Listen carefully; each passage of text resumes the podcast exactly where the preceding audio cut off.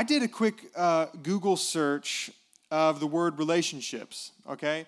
And, and um, it, it, brought up all kind of good stuff. And in my research and looking at, um, you know, trying to kind of figure out um, what people think of when you know you say the word relationship or you know what comes what comes to mind for just the average Joe. Um, I discovered um, well I thought about going to Yahoo Answers. Uh, Yahoo uh, Answers is like a site where you go and you post questions and then people it's like a forum right so people respond with answers to your questions and I don't know, maybe some of you use Yahoo Answers, and so don't be offended by this, but most of the people on there are, are pretty, pretty dim. and so there's some funny stuff on there. But I don't know, I was just interested and I started looking. And, and here's some of the, the questions that I found. I think they're, they're kind of, I don't know, they might give us an idea of, of how people think about relationships. And this is in the relationships like section. Um, so here's one uh, why did he marry someone else when I'm prettier than his wife? Like loads. And then the designated best answer is she might have more money than you. Right? So I don't know. Maybe there's there's something there. Um, is it bad that I want to go to jail on purpose? I'm 15 and, and I can't stand living with my family for multiple reasons. Ooh, I, I, that wasn't one of our students, just so you know. So we're good. We're good here. But I don't know. Maybe maybe jail is an option. They feed you there, right? You can do classes. I don't know. Um, my friend's dad calls him by sweetie. Is that normal? is that normal? I don't know. That's I don't know. I thought that one was weird. Um, why do I feel like biting my girlfriend? I don't. Cannibal? I don't know. Maybe, I don't know. Anyways. Um, did my friend deserve to get punched? Probably, yes, if you, probably. Judging by the fact that you're posting this on Yahoo Answers, your friend is probably the kind of guy that deserved to get deserved to get punched. So, um, what should I do if my grandma hates me and insults me? Ooh. I thought that one was funny. I thought that everyone would be like, ooh, that's sad. But for me, with my dark sense of humor, I'm like, okay, that's hilarious. My mom is getting rid of my toys. I'm so mad. I don't know why. I'm so mad. It's a question mark. My mom's getting rid of my toys. I'm so mad. I, um, he goes on to say, I'm 15 and my mom's getting rid of my toys. I still love them. I'm so mad. So, I don't know how that's a question, but um, he's like, what do I do? Um, but, anyways, I love geniuses on the internet. I love to read what they have to say.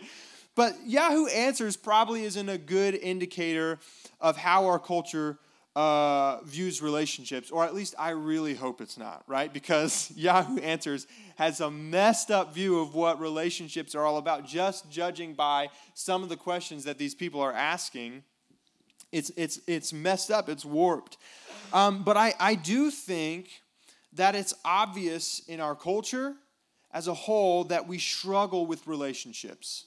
We struggle with them. They're, they're sometimes they're bad, like they're messed up, they're hard. And I just want to challenge you before we get all high and mighty, because what we tend to do is we tend to make this an us and them situation oh well we got it figured out in the church right but everyone else their divorce is terrible they don't know what relationships are and we know what it is but the truth is the church struggles with this too i mean the, the, divorce rate is i think the same or higher in the church like like the church struggles with this too I mean, look around and see all the struggles and the fighting and the, the backbiting and the gossip and all the stuff that we deal with in the church, all the things that makes people say, oh, I don't want to be a Christian, I don't want to be involved in that. They're cruel, they're judgmental, they're all of these different things. We obviously struggle with relationships too. Fact, oftentimes I think we get our definition of relationships from culture. How messed up is that? Or even, even if we don't get our definition from culture, we still we miss the point. We miss it. And it becomes about something it shouldn't be. we fight and we bicker and we we think we're justified and all this stuff, right? Guys, our, our relationships need some help. It's just, it's, I feel like it's obvious to me. Maybe it isn't to you, but it's, it's obvious to me. And let me be super clear. Before we move on, I want to be clear. When I say relationships, um, I'm probably not saying something that I'm not probably not saying what you're thinking, right? When I say relationships, we think romantic relationships. Now, that was kind of the, the majority of the Yahoo ans- or questions were about romantic relationships, marriage, girlfriends, spouses, whatever, all that stuff. But what I'm talking about is something broader, right? Um, obviously, I think marriage uh, in the church is an obvious place where this deficiency of relationship is visible, but there's, there's more to relationships than just marriage or romance, right? Relationships can be a father or a mother to their child, right? A, a child to their father and the, their mother, siblings, friends, acquaintances, right? That weird guy who dances in his birthday suit on your way to work, you know what I'm saying? Like these are our interactions with people, these are relationships. These are relationships. I would say that our relationships, our uh, they're, they're, our relationships, they're made up of daily and normal interactions, ranging from that one instance where you meet someone in the grocery store, all the way to the more deep interactions that you have with a family member or a loved one. Our relationships are, are just us people being together, and we're bad at it. we're bad at it. But we're going to look at what a biblical relationship looks like. And we're going to look at it in this beautiful passage of Scripture um, Ruth. Who loves Ruth? Come on. I love baby Ruths, but I also love Ruth. Um, I don't know. That wasn't a good joke. don't laugh at that. Don't be tricked into laughing at a bad joke. I'm just kidding. No. Um, but we're going to look at Ruth, and I, I think that this really illustrates what a biblical relationship should look like. Um, and so it kicks off, um, the, the, the book of Ruth, it kicks off in the time of Judges, right? So this is the time before Israel had a monarch, right? This is the time before um, the kings came, right? It was still a um, tribal culture, um, and they were living, and honestly, if you read Judges, uh, it was kind of anarchy. Like it was crazy. And so this is the context that we that we find Ruth. It's it's pretty interesting, um, but it kicks off in the time of Judges with a famine. Okay, so we have anarchy and we have a famine. It's a lot of fun, and so we see this family from Bethlehem um, leaving uh, Judah to escape this famine. Okay, and they immigrate to the land of Moab. Okay, so this is a historical enemy of Israel. Now, we don't find that in the text of Ruth. We don't, there's nothing to tell us that there's a huge conflict going on between Moab and, and Israel or Judah, but we know from history that that is a, that is a thing, right? That's some context that we get. Um, but, anyways, they, they, they, they immigrate to the land of Moab in search for you know, a better life, much like immigrants today, right? Um, and it's here in Moab that Elimelech, the father of this family, he dies. Um, and after uh, marrying Moabite wives, uh, the two sons in this family also die. And so we have, fa- okay, well, anarchy, famine, death, death, death. I love it. It's shaping up to be a great story, biblical story, right? It's, it has all the, the workings of a, of a great story. Um, but here is Naomi, who is the mother of this family, and they, she's in a foreign land, and she's left stripped of her husband and her sons in this incredible time of hardship, and she's distraught.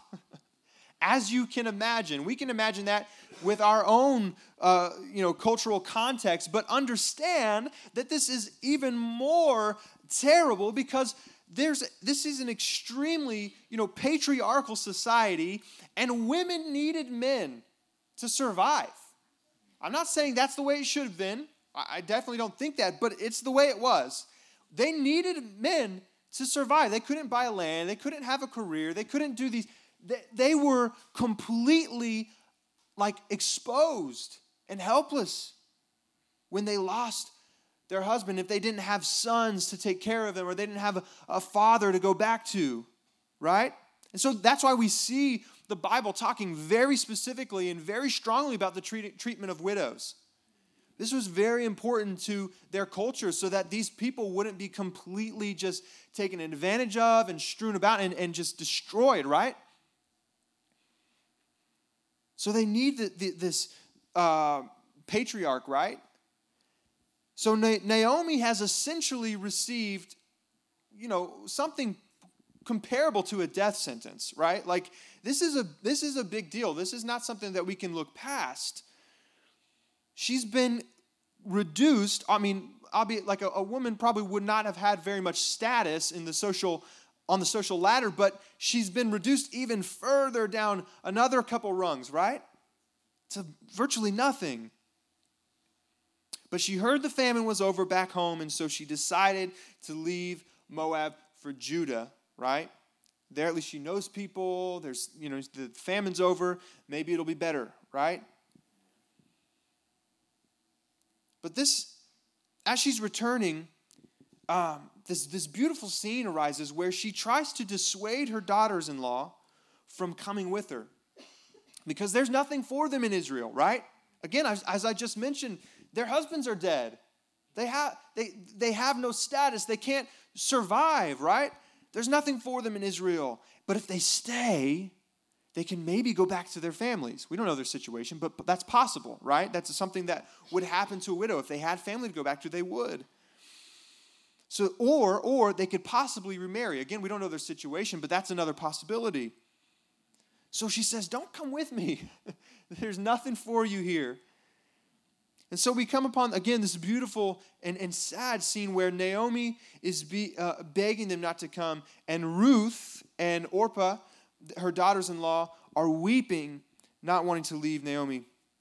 And in chapter 1, verse 14 through 17, it says, At this they wept out loud.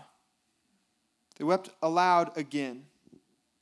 Then Orpah kissed her mother in law goodbye, but Ruth clung to her. Look, said Naomi, your sister in law is going back to her people and her gods. Go back with her. But Ruth replied, Don't urge me to leave you or to turn uh, back from you. Where you go, I will go, and where you stay, I will stay. Your people will be my people, and your God, my God. Where you die, I will die, and there I will be buried. May the Lord deal with me be it ever so severely, if even death separates you and me. When Naomi realized that Ruth was determined to go with her, she stopped urging her. So, how incredible is that? I mean, come on. How incredible is that? So, here we begin to see this incredible character of Ruth. We begin to see some principles that speak to what biblical relationships should look like. See, Ruth is selflessly committed. She's selflessly committed to Naomi. She will not leave her. She said, Your people will become my people, right? Your God will become my God. Where you go, I'll go. All these things in this, this beautiful way. She says, I am committed to you. She'll follow Naomi even to certain poverty and suffering, probably death, probably mistreatment, right? This is the context. But in the face of that, she says, No, no, I'm committed.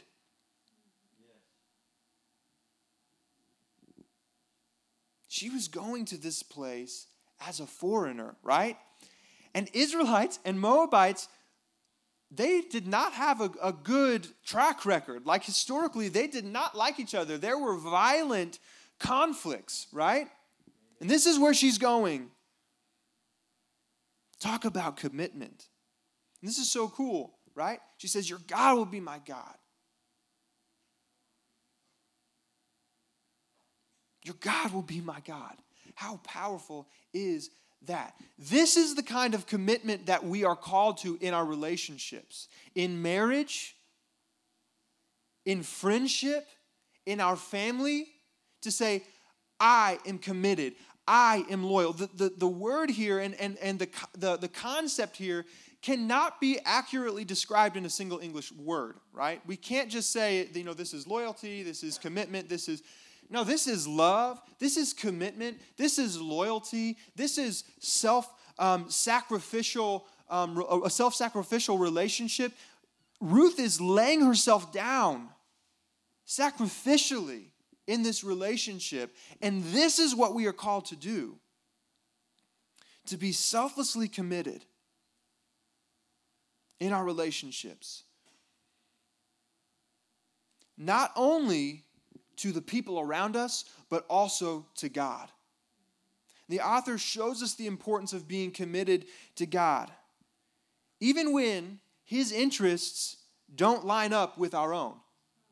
Right? She says, God he'll deal with me however he wants however severely it might be god will i'm you know you're my god right she's committed. She's in it for the long haul. It doesn't matter what happens. It doesn't see oftentimes we're like yeah i'm, I'm god's. I'm god's when when when reckless love is playing and i feel all fuzzy inside right? Right? But then when the going gets rough where are we then? Where, where's our relationship with God, with others, when it doesn't suit us. Oftentimes it's out the window, right? And I'm not just talking about like normal life hardships like sickness and disease and these, and you know, all these hard things that we all deal with. I'm not just talking about that. I'm also talking about when it doesn't go the way you want in church. When when when PSID isn't doing it the way you want it done right? What, what, what are your relationships going to look like when you're not happy with what's happening? Will you be selflessly committed then? When God is dealing with you in a way that you don't want to be dealt with. Ruth was. She's calling you to be selflessly committed. It's interesting.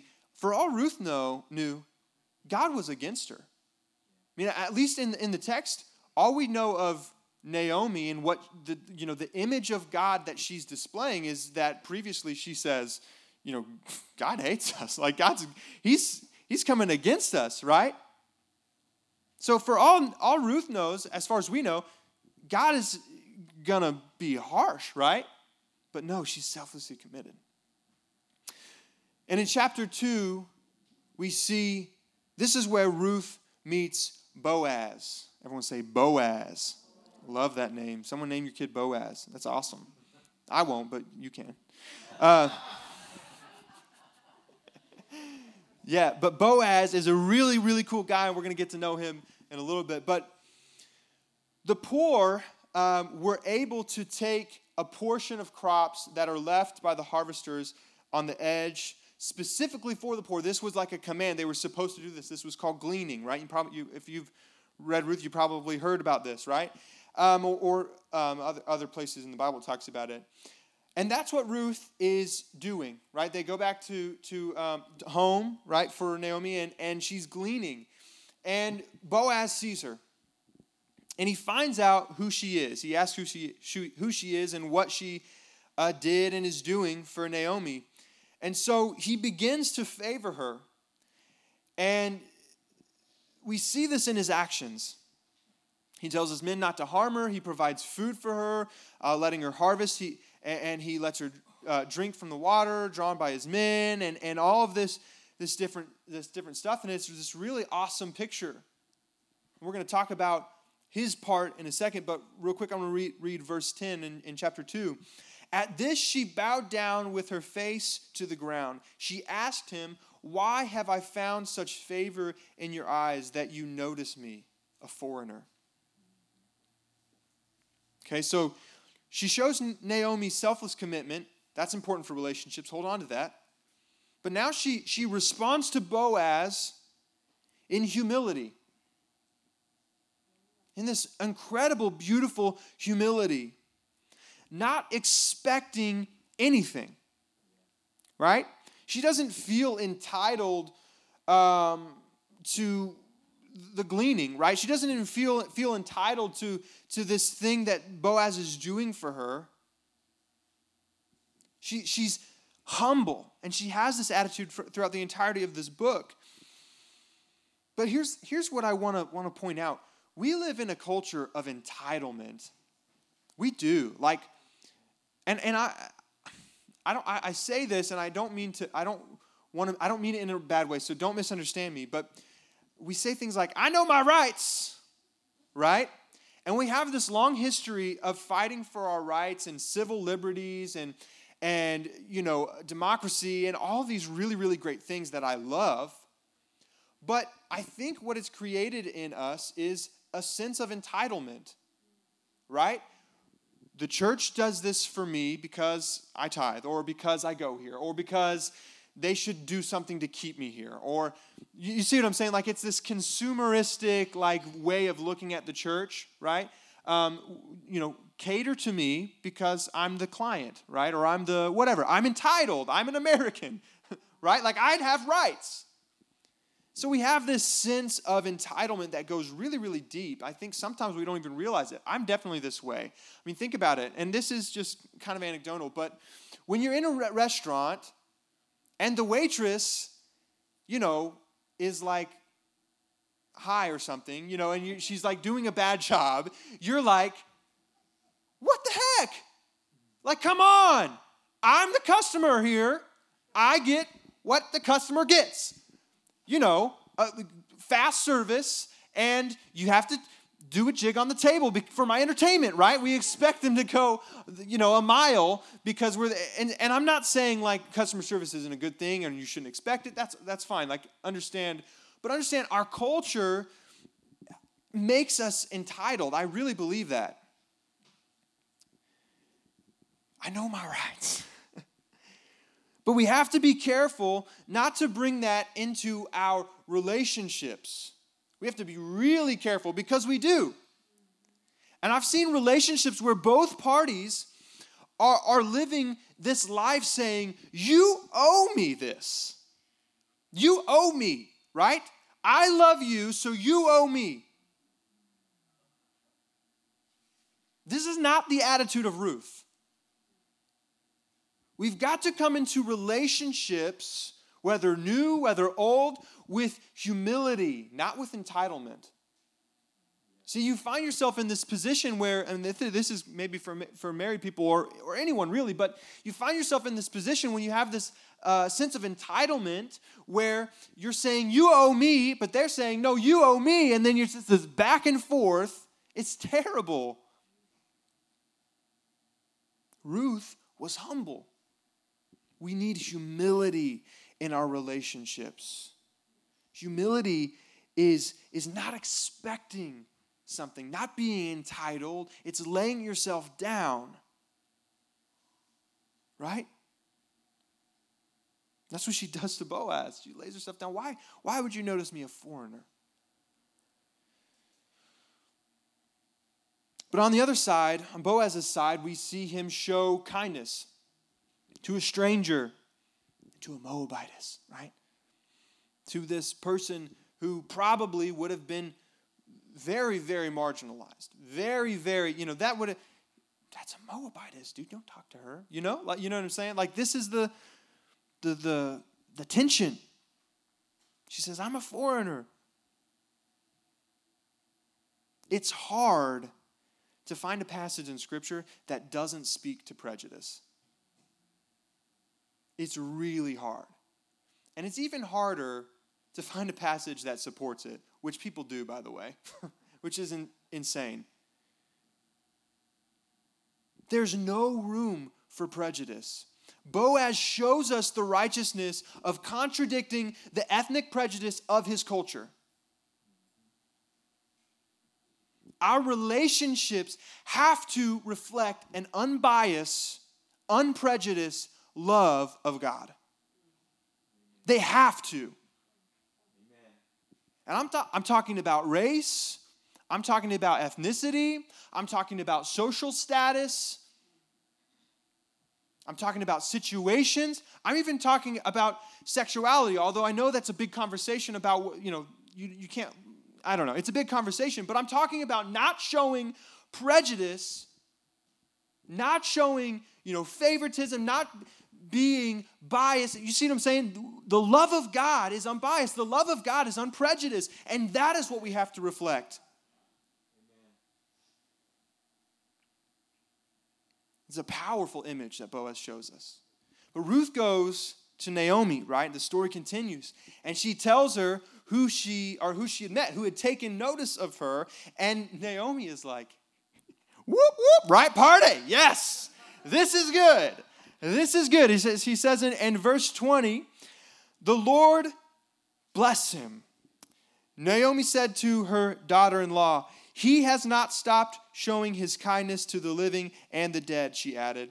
That man is our close relative. He is the one uh, of our guardian, he or he is one, sorry, of our guardian redeemers. So there was this provision, okay, set up um, in the law for families so that they wouldn't lose their land, so that they wouldn't uh, really, it was really to protect families, right? And they could be redeemed by a male relative um, that would have been called, that we call like a kinsman redeemer. Who's heard that term? Kinsman redeemer. Yes, really, really, really interesting bit of scripture. We don't really have anything like it now, but it's really powerful how God really uh, protects families and, and, and values families. And it's interesting. But in order to redeem this family, this kinsman redeemer would have to um, purchase their property, like with money. He'd have to buy their property after they had pretty much lost it for whatever reason, financial struggles, you know, fill in the blank. But he'd have to buy their property. And since there was no living patriarch and they couldn't own property without a living patriarch, right? He would have to marry Naomi. But Naomi was old and she couldn't have children, so there would be no heir, so it wouldn't redeem the family. And so it had to be Ruth, right? And this is a pagan foreigner. Again, don't lose that. Don't, don't forget that context. A Moabite, no less. And if he agreed, everything he owned would then become hers as well. Like he would be bringing her into that. And who would do that? and uh, who would do that? Who would put themselves out like that for someone else, for a stranger, a foreigner. We're about to find out who would do that. in chapter 3, verse 1, one day Ruth's mother in law, Naomi, said to her, My daughter, I must find a home for you where, uh, where you will uh, be well provided for. Now, again, there's that, that bit of context. Now, Boaz, with whose uh, um, woman you have been, sorry, worked, you have worked, is a relative of ours. Tonight he will be winnowing barley on the threshing floor. Wash, put on perfume, get dressed in your best clothes, then go down to the threshing floor, but don't let him know you are there until he has finished eating and drinking. When he lies down, this is funny. When he lies down, note the place where he's lying, then go uncover his feet and lie down. Or he will tell you what to do. I will do whatever you say, Ruth answered. So she went down to the threshing floor and did everything her mother in law told her to do. So Naomi has a plan, and it's an interesting one, okay? it's a little, it's a little, uh, little stalkerish, a little freaky. Um, but she says to Ruth, Go get it clean, go get all pretty, and then go while he's sleeping and uncover his feet and lie next to his feet. Okay. For all you single people in here, this is what you got to do, all right? this is the way to do it. Ask Pastor Sid. Didn't Pastor Sid uncover Heather's feet and lay down on the threshing floor?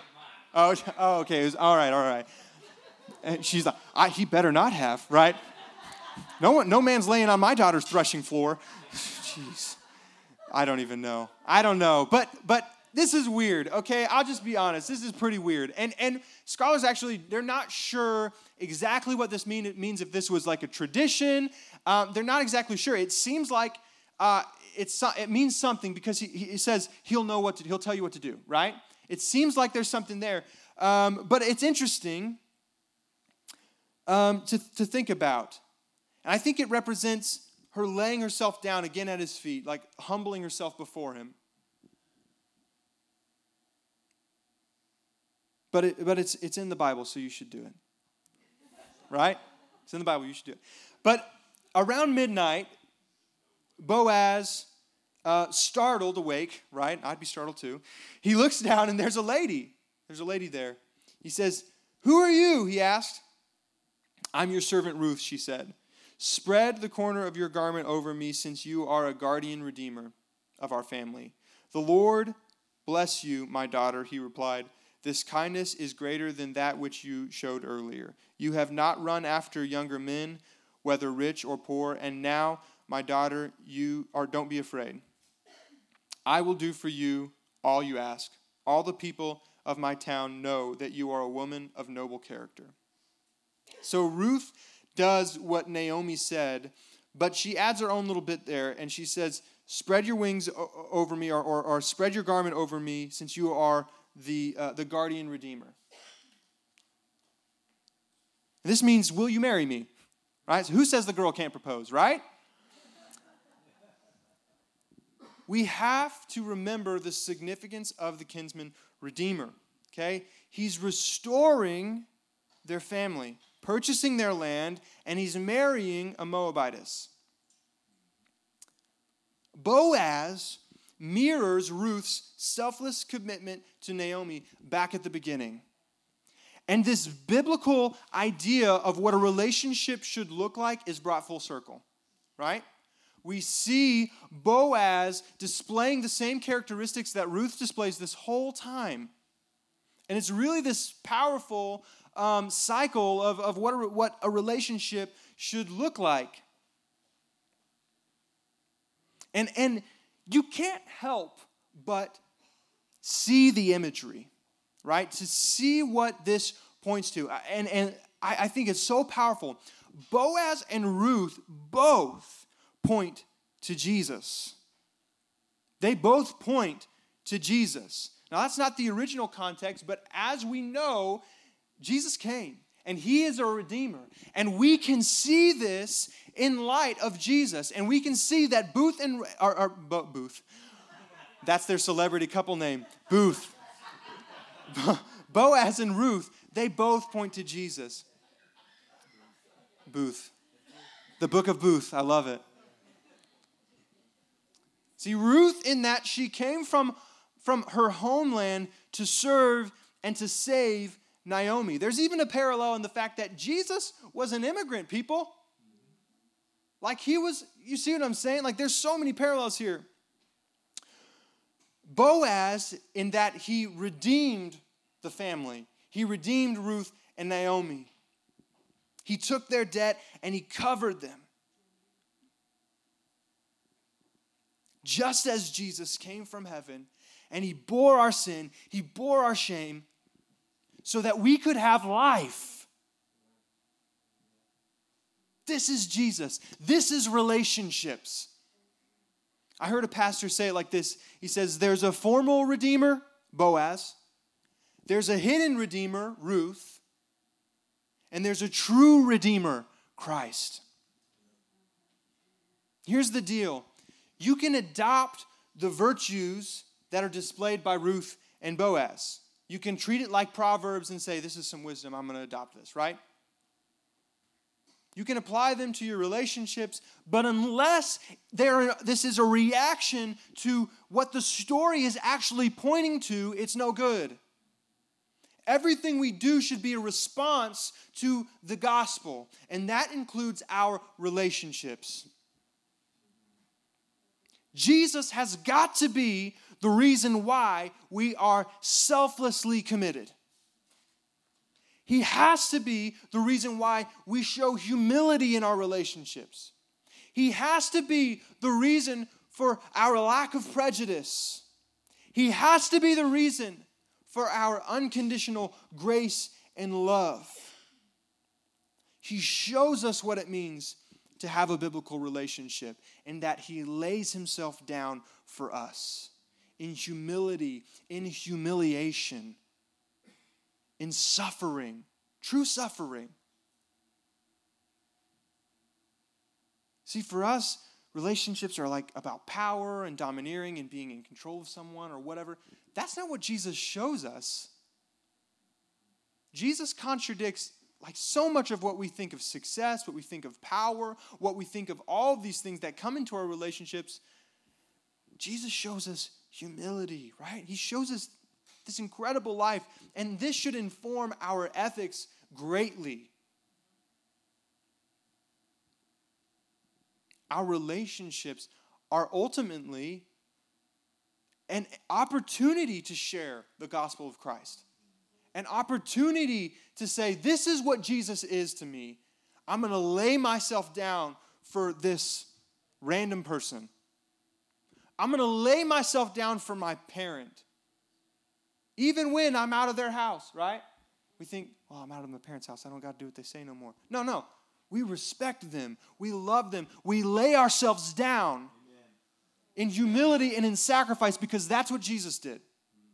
I'm going to lay myself down for my spouse. I'm going to lay myself down for my children because that's what Jesus did. And we see that in Ruth and Boaz. And it becomes even more powerful and incredible in the last chapter of Ruth, where we see this genealogy that shows us that out of, of Ruth and Boaz comes David. And who's Jesus? a shoot, a seed, right? The, the, the, the, the son of David. This is, this is powerful. A Moabitess comes into the lineage of Christ. Yeah. Yeah. yes. Let, that's, it. that's exciting, ladies. Come on. Right? This widowed woman who would be marginalized, who would be cast aside, is brought into the genealogy of Christ. This is powerful. Amen. And it brings even more meaning to this already meaningful passage. We have to respond to Jesus. We have to be selflessly committed. We have to be humble. We have to not have prejudice. And we have to unconditionally love with grace. But it has to be a response to Jesus. Amen? Will you come, Sandra? Thanks. I want to encourage you to think about your relationships. Not just your marriages, that's that too. Not just the obvious ones, but other relationships. Where can you show where can you display a biblical relationship in your life tomorrow? Right? Make this practical because it is. You can't separate the gospel from practical ethics. You can't separate the gospel from our daily lives. It doesn't work. How can you have a biblical relationship with family that makes you mad? right? That that frustrates you beyond all belief, or that, you know, Lord Jesus, help us, God. Help us to have biblical relationships because of what we see in your gospel, because of what you display for us, Lord. I pray that we would respond with commitment, with humility without prejudice, with grace and love and selflessness. Just like Ruth did, just like Boaz did, and just like you did, Jesus. Thank you. Will you worship with me?